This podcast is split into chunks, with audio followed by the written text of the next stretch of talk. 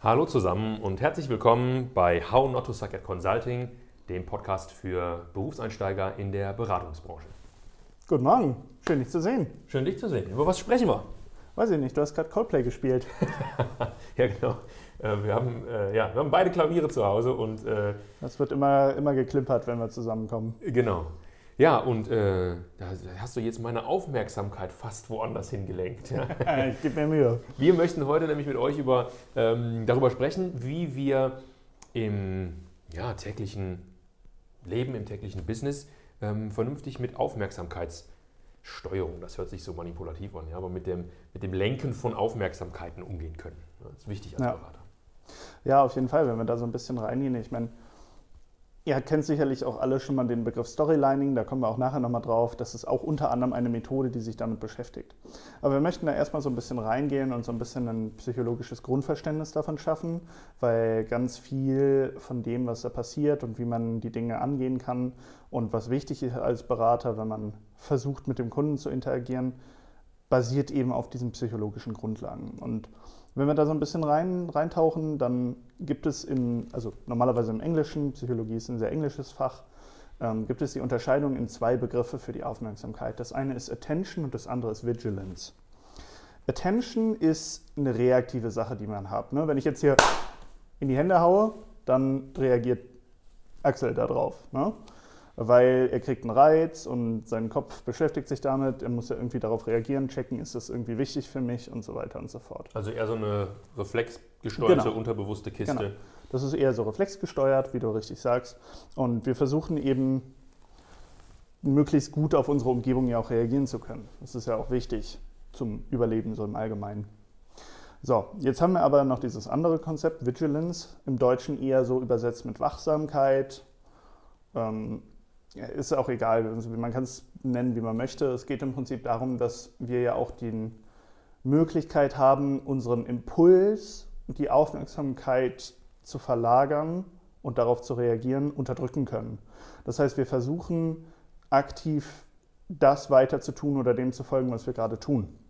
Und das bedeutet zum Beispiel, ich setze mich an den Tisch, ich versuche mich zu konzentrieren. Konzentrieren bedeutet ja auch, man unterdrückt Impulse, andere Dinge zu tun, man unterdrückt Impulse, auf andere Informationen zu reagieren, die Gedanken schweifen zu lassen, irgendwie durch Instagram zu scrollen und so weiter und so fort. Das sind alles Dinge, wo, man, wo es um Aufmerksamkeit geht und darum, eben genau diese Aufmerksamkeit möglichst nicht ablenken zu lassen. Und jetzt nehmen wir diese Wachsamkeit oder Vigilance und jetzt verstehen wir das Ganze auch noch als eine Art aufbrauchbare Ressource. Ne? Das ist so wie, man, man ist an einem Tag wach, ne? irgendwann wird man müde. Und genau dasselbe passiert auch damit. Oder man, ah, man ist irgendwie gesättigt und irgendwann kriegt man wieder Hunger. Und damit hängt dann eben auch zusammen, dass diese Vigilance, diese Wachsamkeit, die kann halt auch abnehmen. Und über den Tag passiert das relativ häufig, je nachdem, wie viel um einen herum passiert. Ihr kennt das sicherlich, das ist so ein Gefühl von Überstimulation. Manche Menschen haben das, wenn sie irgendwie in großen Menschengruppen sind oder wenn sie irgendwie gerade sich mit einem intensiven Thema beschäftigen, dann steht ihnen irgendwo der Kopf sonst vor und sie können sich nicht mehr richtig damit beschäftigen. Und eben genau dieses Aufbrauchen dieser Ressource ist echt ein wichtiges Thema für die Beratung. Ich stelle mir das immer vor wie so ein, wie so ein Akku, wenn du das gerade so erklärst. Ne? Mhm, ne? Also genau. ich habe so eine gewisse Ressource an, an Wachsamkeit, also an irgendwie bewusste Aufmerksamkeitsenergie. Mhm. Und wenn ich die zu stark triggere, ähm, dann ist der Akku halt schnell leer. Genau. Wie du sagst, bei mir ist das ähm, Genau, oft wenn ich mich, äh, wenn ich versuche, so Laserfokus bewusst auf ein Thema zu steuern, was mich vielleicht intrinsisch gar nicht so ähm, reizt, ähm, und dann vielleicht noch einen aufregenden Film abends gucke im Kino oder so. Ja, dann gehe ich ins Bett und bin, brauche nichts mehr. Mhm. Ja, dann ist sozusagen mein Aufmerksamkeitsakku äh, dicht. Ja. ja. Und das ist natürlich besonders wichtig, weil die Beratungsbranche ist eine Branche, wo ähm, sehr viele Dinge passieren. Genau, wo der Akku sehr, sehr schnell aufgezehrt werden kann. Ja, und mhm. die Kunst ist es im Prinzip, da wollen wir heute so ein bisschen drüber sprechen, ähm, sich dessen bewusst zu sein, dass Aufmerksamkeit, ja, Vigilance in dem Fall, ja, ähm, dass das sozusagen eine Ressource ist, die äh, schonend behandelt werden darf. Ja. Und das kennt ihr ja auch sicherlich aus dem, also wenn man sich mal in ein Thema rein vertieft und dann ist man da so richtig drin und dann vergehen die Stunden wie im Flug, ne, was man auch so als diesen Flow-State bezeichnet. Also das Gegenteil zu dem, was ich gerade erklärt Genau, habe. Ne? das Also, Gegenteil dazu. ne, also ich, wenn ich mich in ein Thema reinfuchsen muss, das gibt es manchmal im Arbeitskontext, ne, das interessiert mich absolut nicht, wie jetzt da, ähm, weiß ich nicht, die Kostenstellenstruktur bei meinem Kunden ist, ja, aber ich werde dafür bezahlt, also muss ich mich reinfuchsen. Das zehrt unglaublich viel ähm, von diesem Aufmerksamkeitsakku. Gegenteil wäre, oh, ich liebe Kostenstellenstrukturen, ja, und äh, komme in so einen Flow-State. Ja. Ja, und genau dieser Flow-State ist genau auch der Punkt, wo man ganz wenig von diesem Akku verbraucht, weil der Kopf so darauf fokussiert ist und sich wenig ablenken lässt, so generell. Und genau diesen Flow-State versuchen wir möglichst häufig auch zu erzeugen in der Beratungswelt, wenn wir mit den Leuten sprechen. Und genau darauf wollen wir jetzt so ein bisschen eingehen. Wie, was bedeutet das? Wie kann man diesen Flow-State beim Zuhören, also beim Gegenüber, der, der mir jetzt zuhört, möglichst erzeugen, sodass er das wahrnimmt, sodass er auch mich als kompetent wahrnimmt. Das ist ja auch so ein typischer Punkt, wenn wir da reingehen und also stellt euch mal kurz die Situation vor, jemand erklärt euch irgendwie Quantenphysik oder so. Und der macht das irgendwie wie so ein, ja, wie euer Physiklehrer in der Schule, was bei den meisten vermutlich jetzt eher nicht so gut war. Dann braucht es sehr, sehr, sehr viel Aufmerksamkeit, irgendwie auch nur zu versuchen zu folgen. Liebe Grüße an Frau Riepe äh, an dieser Stelle, die schlechteste Physiklehrerin auf dieser Welt. Schneiden wir ja. raus, ne? Ja. Also, um zurückzukommen. Ähm, das führt ja jetzt auch nicht unbedingt dazu, dass man den Gegenüber als kompetent wahrnimmt. Also, wenn, wenn es mich viel, viel Aufmerksamkeit und Denkleistung kostet, jemandem zu folgen, habe ich immer das Gefühl, der kann ja nichts. Das hat jetzt nicht unbedingt was damit zu tun, ob derjenige wirklich was kann, aber es ist einfach eine Wahrnehmung, die erzeugt wird. Ne? Also wenn ihr zum Beispiel auch hingeht und ihr sprecht irgendwie in der Familie mit jemandem über sein Lieblingsthema und der kann ja total gut darin sein, aber ist vielleicht super schlecht darin, das rüberzubringen, dann mindert das diese Kompetenzwahrnehmung. Und das ist auch eine Sache, die ist für euch als Berater natürlich super wichtig, dass ihr auch als kompetent wahrgenommen werdet. Und deswegen ist es auch sehr wichtig, dass ihr versucht, die Dinge gut rüberzukriegen.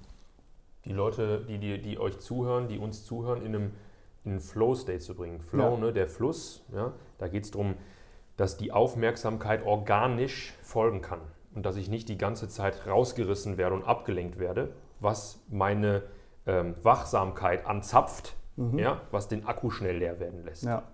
Und die besten Beispiele dafür, was so ein Akku schnell leer werden lässt, ist, wenn ich viel Denkarbeit selber tun muss. Das ist immer, ne? ich hole die Leute nicht ab, wo sie sind. Sie müssen sich erst selber vieles erschließen. Das braucht super, super viel aktive Denkarbeit. Ich muss mich konzentrieren dazu. Ich muss ganz viel drumherum ausblenden, weil normalerweise redet derjenige, der erzählt, ja auch währenddessen weiter. Das heißt, ich muss parallel denken, zuhören, was eine super schwierige Aufgabe ist.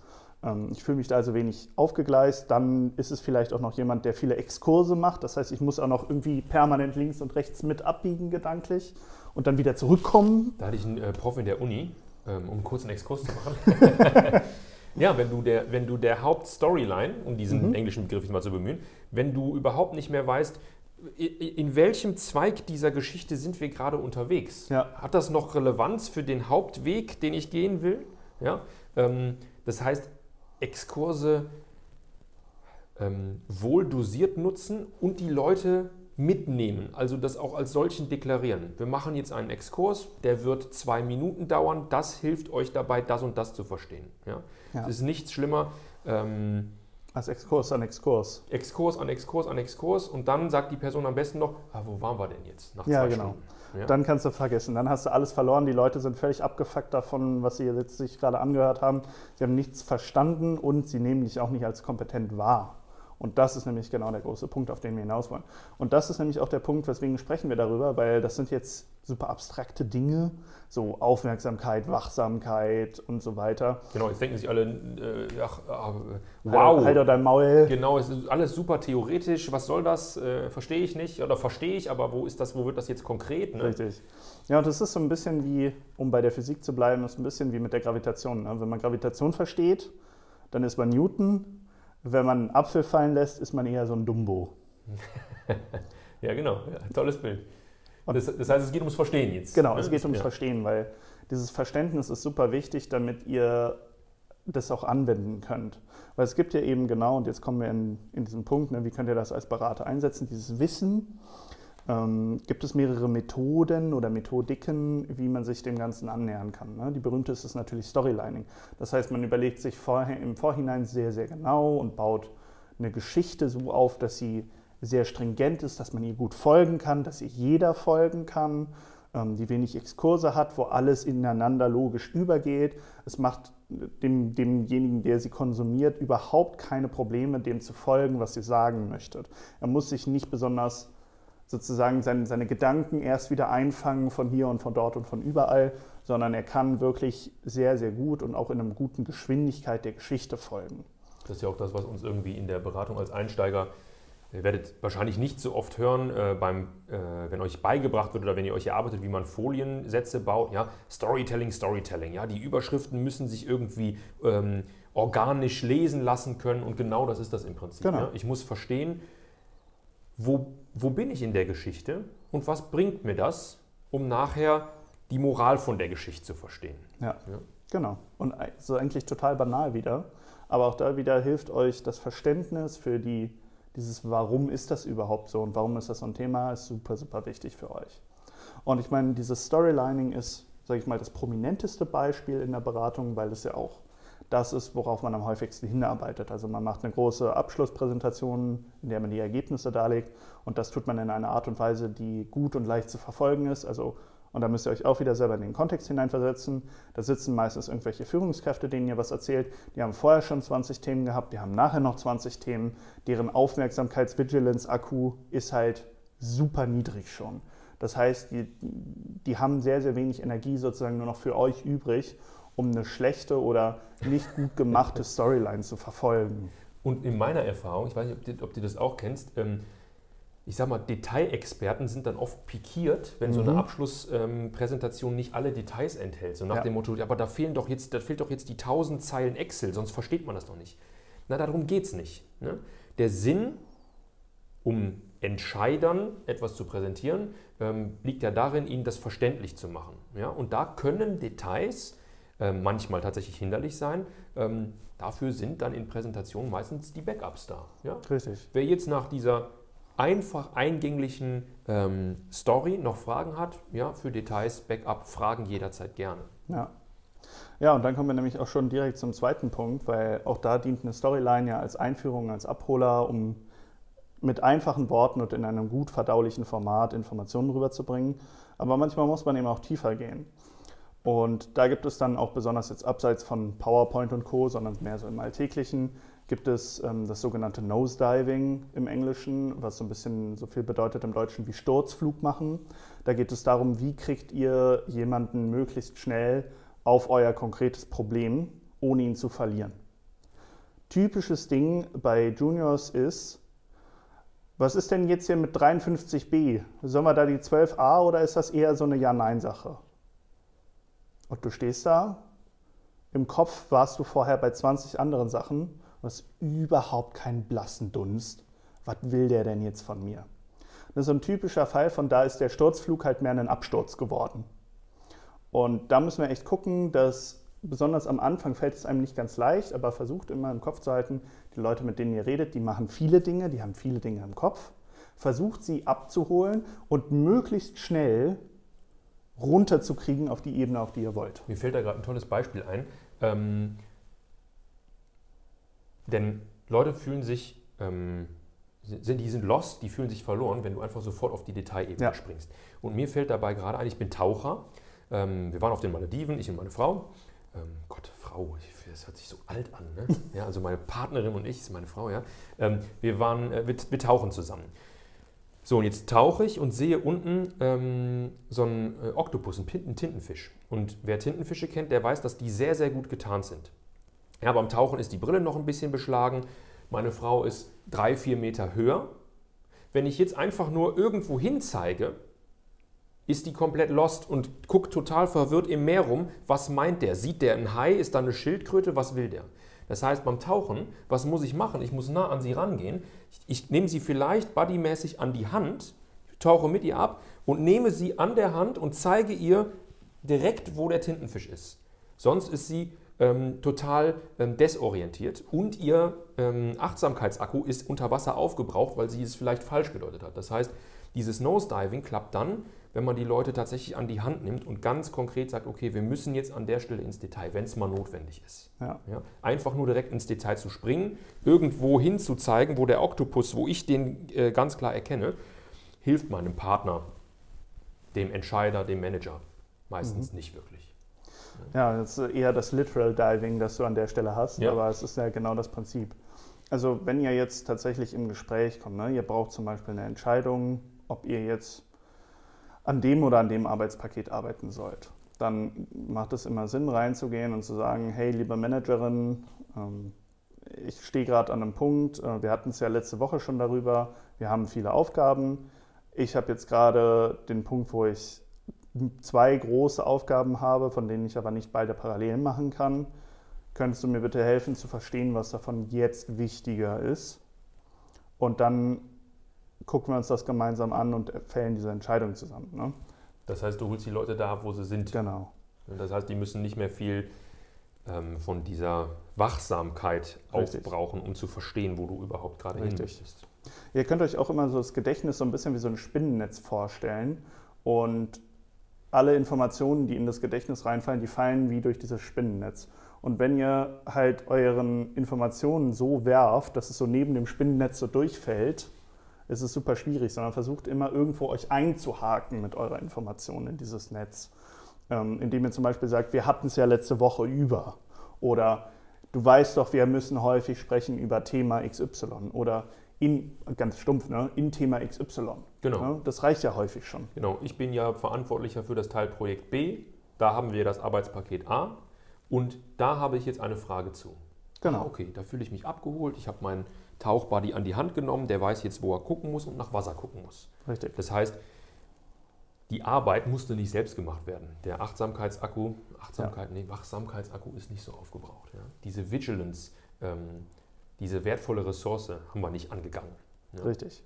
Und das ist total wichtig, dass ihr euch das auch immer wieder in den Kopf ruft. Nur weil ihr an einem Thema drin seid und es für euch gerade logisch geht, es gerade um das Thema, bedeutet das noch lange nicht, dass es für alle anderen auch logisch um dieses Thema jetzt geht. Da fällt mir noch ein Beispiel ein, das du immer total gut machst, ähm, beziehungsweise gemacht hast. Wir haben ja jetzt lange kein Projekt mehr zusammen gemacht. Jetzt nicht mehr. Ähm, und zwar ist das Stellt euch das ganz banal vor, wenn ihr jetzt in ähm, einer Präsentation denkt, sind das so Navigationshilfen. Ja?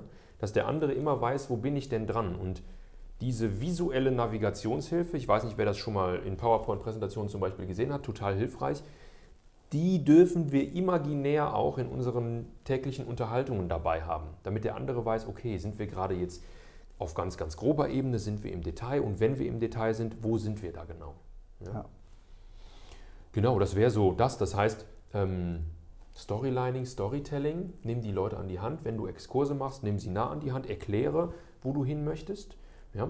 Und ähm, ganz wichtig, verstehe Aufmerksamkeit, Wachsamkeit als Ressource, die nicht nur für dich selbst wichtig ist, sondern die auch deinem Manager oder deinem Kunden nicht unbegrenzt zur Verfügung steht.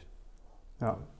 Und jetzt nehmen wir vielleicht noch einen kurzen Exkurs an der Stelle wieder mit, weil der sage ich mal, so ein bisschen für die Fortgeschritteneren unter euch interessant sein kann. Was bei jemandem Aufmerksamkeitsressourcen und in welchem Maße verbraucht, ist sehr individuell. Je nachdem, und da kommen wir wieder auf diese Metapher mit diesem Netz, ne? wenn derjenige halt ein sehr dichtes Netz an der Stelle hat, dann ist es leicht, sich da reinzuhacken, weil er dann schnell den Anschluss findet an ein Thema. Andere finden vielleicht weniger schnell Anschluss an das Thema und müssen deswegen mehr ihrer Aufmerksamkeitsressource darauf verwenden, das jetzt irgendwo anzuhängen an irgendwas und dann selber vielleicht noch einen Behelfsfaden irgendwo hinzuspannen, nur damit man da irgendwie was reinhängen kann.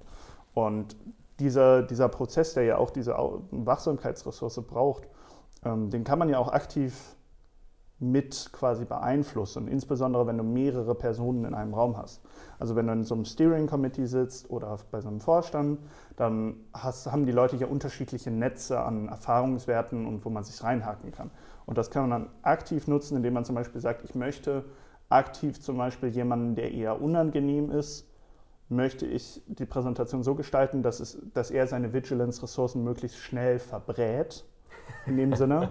Ja. Klingt total dumm, ne? aber. Man kann das für sich nutzen, absolut. Genau, ja. du, kann, du kannst dann versuchen, den sozusagen ein bisschen, im Englischen sagt man to, to tire out somebody, also denjenigen zu erschöpfen, sodass da weniger Gegenwind kommt, weil einfach keine, ist keine Ressource mehr für Gegenwind da. Ich finde, so ein super Beispiel sind immer, es gibt Zahlen, Daten, Faktentypen. Das mhm. sind idealerweise so CFO-Aus, Controller. Den kannst du tatsächlich super Tabellen zeigen, Graphen zeigen. Genau. Da sind die aufmerksamkeitsmäßig in einer Art Flow. Das kennen die, das Netz ist dicht. Wenn du jetzt einem eher emotionalen, kreativen Menschen sowas zeigst, die Vigilance, diese Wachsamkeit, die wird so stark angezapft, dass der nach einer Zeit aussteigen muss, gedanklich. Und das kann man für sich nutzen. Ja. Beispiel von mir, ich glaube, da sind wir ähnlich. Ähm, wenn ich in meinem Freundeskreis gibt es das durchaus, ja, wenn über Fußball gesprochen wird, das kostet mich so viel Energie, weil ich nicht in dem Thema bin, ähm, dass ich sehr schnell aussteige bei der Kommunikation. Nicht, weil weil das unhöflich ist, sondern weil es mich sehr, sehr viel Energie kostet, da zu folgen, weil ich keine Ahnung davon habe. Mein Netz ist da sehr dünn. Ja? ja. Das mein, einige genau. können das über unseren Podcast tatsächlich auch denken. Ne? Wenn jetzt Leute, die nicht aus der Beratungsbranche kommen, den Podcast hier hören, für die ist es wahrscheinlich sehr, sehr anstrengend. Der oder diejenige, die in der Branche unterwegs sind, die wissen, können was mit den Themen anfangen, für die ist es einfacher zu folgen. Genau. Ja, und genau dieses A, Verständnis dafür, was ist diese Ressource Wachsamkeit, wie kann ich versuchen und warum auch kann ich versuchen, da so wenig wie möglich von zu verbrauchen, welche Methodiken habe ich dafür von Storylining, Nosediving, wie mache ich Exkurse, bis hin zu dem fortgeschritteneren, wie kann ich das aktiv für mich nutzen.